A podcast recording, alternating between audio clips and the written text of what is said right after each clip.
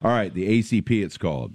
ACP, Affordable Connectivity Program, has been helping people uh, fund uh, with a monthly uh, stipend, I guess you would say, uh, their connection to the internet. i3 Broadband's Mike Elam's on the phone. Hi, Mike. Hey guys, how are you? Thanks for having me on today. Tell me about uh, did ACP start during COVID? It did. It, so it originally started as a program called EBB. Federal government loves acronyms and initials, right? Right. So it was the Emergency Broadband Program, and um, it was fifty dollars a month. Is how they originally started the program because during the pandemic, you know, we were all at home, working from home, doing school from home, living life in our home.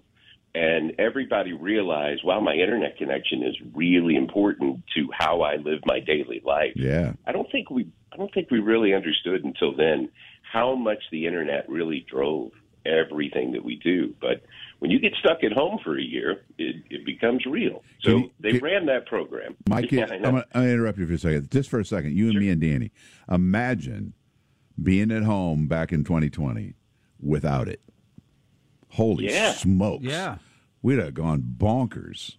We'd have gone, I'm You sorry. know, so, there were there were stories of people who went to like Panera Bread companies, or there was a bus that went around Peoria that had uh, Wi-Fi internet, and kids would actually come out. Their parents would drive them there, and they would sit around that bus yeah. to do their homework. I mean, a lot of people, believe it or not, the only internet connection that they had was through their cell phones Right. and they just couldn't connect. But they originally funded that program. It was fifty dollars a month, and it was three point one billion dollars that they put into that. Well, fast forward to November of twenty one, and the uh, federal government passed the IIJA, the Infrastructure Jobs Act, um, and they put $65 billion into trying to get everybody across the country connected to broadband, whatever that looks like. Like in Peoria, if you have I3, you have fiber, which gives you super fast internet because it's the same speed up and down. And, you know, we got these weird things with Zoom where you started hearing people say things like, hey, turn off your video, I can't hear you. Which is a weird sentence, right? But That's a weird sentence. what, what that really meant was your your upload speed wasn't fast enough, so you really needed that. Well, if you had fiber, you didn't have to worry about it, but Sure. a lot of people didn't. So they started realizing, wow, I've got to I've got to get better internet. So that's what this was all about. It was to connect everybody, and part of the $65 billion of the Infrastructure and Jobs Act was 14.6 billion uh, in DC, it's always billions, never millions, but it was 14.6 billion to get everybody connected through the Affordable Connectivity Program.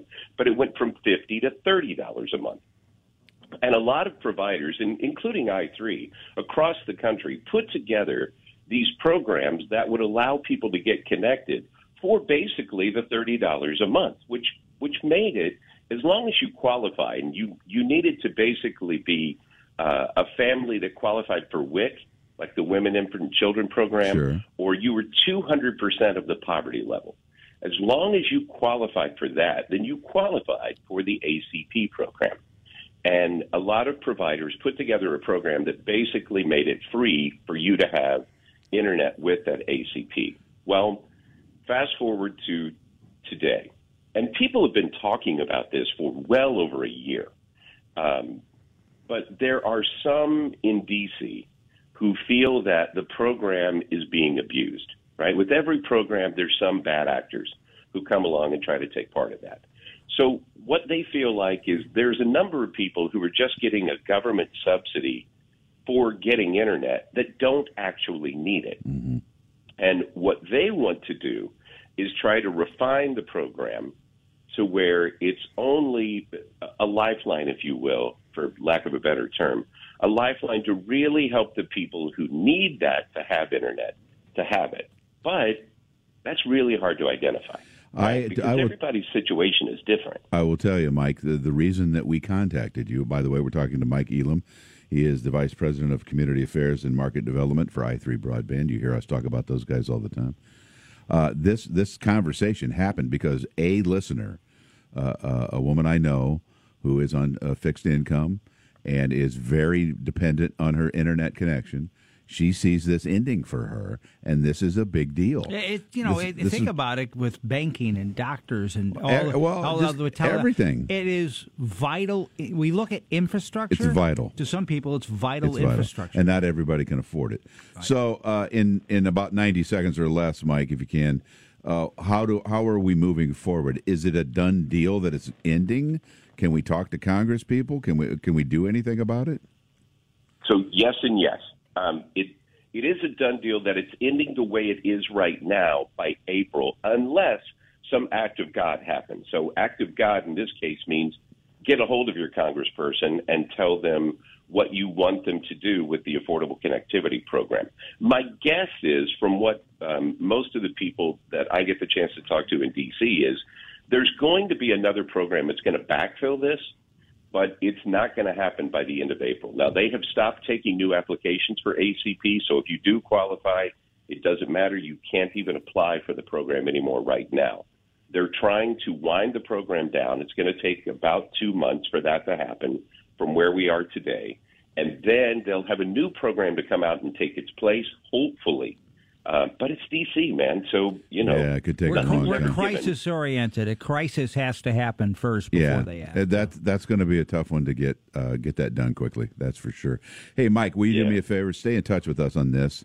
This is a uh, this is an important subject. One thing I'm suspicious about: What's that? Are we really talking to Mike Elam, or is this Dick Cavett? Oh, you, wow. He does sound like you do sound like Dick Cavett. Yeah. yeah. You know, you're not the first person to say that to me. and can I say real quick? Yes, sir. Thank you very much for everything you guys have done for for i3 broadband. Uh, broadband. We appreciate your partnership, and we appreciate everything that you guys do, and we appreciate Peoria, man. Well, uh, we I'm a- started in Pekin as well. Well, So, you you used to you guys used to be in our building. Yeah. We, we miss seeing your and trucks. and they were going down a nearby street, Yeah. and I took a sign and I turned it so they went in our neighborhood. and, and gave you I three. Oh, nicely done. Dan's out there. He's a renegade, Mike. He's a renegade. Mike we Elam with appreciate you guys. Have a great uh, leap day. You absolutely do the same. That is Mike Elam at I three broadband. Uh, It's bumming me, man, because I'm friends with this one particular person who sent Yeah. me this note, and and that that answer is not helping her today. No, It's not helping her today. no, but but I, I think what will happen is there'll be so many like like I said, uh, man Crisis-oriented. We are crisis oriented, so a crisis has to happen before we actually act.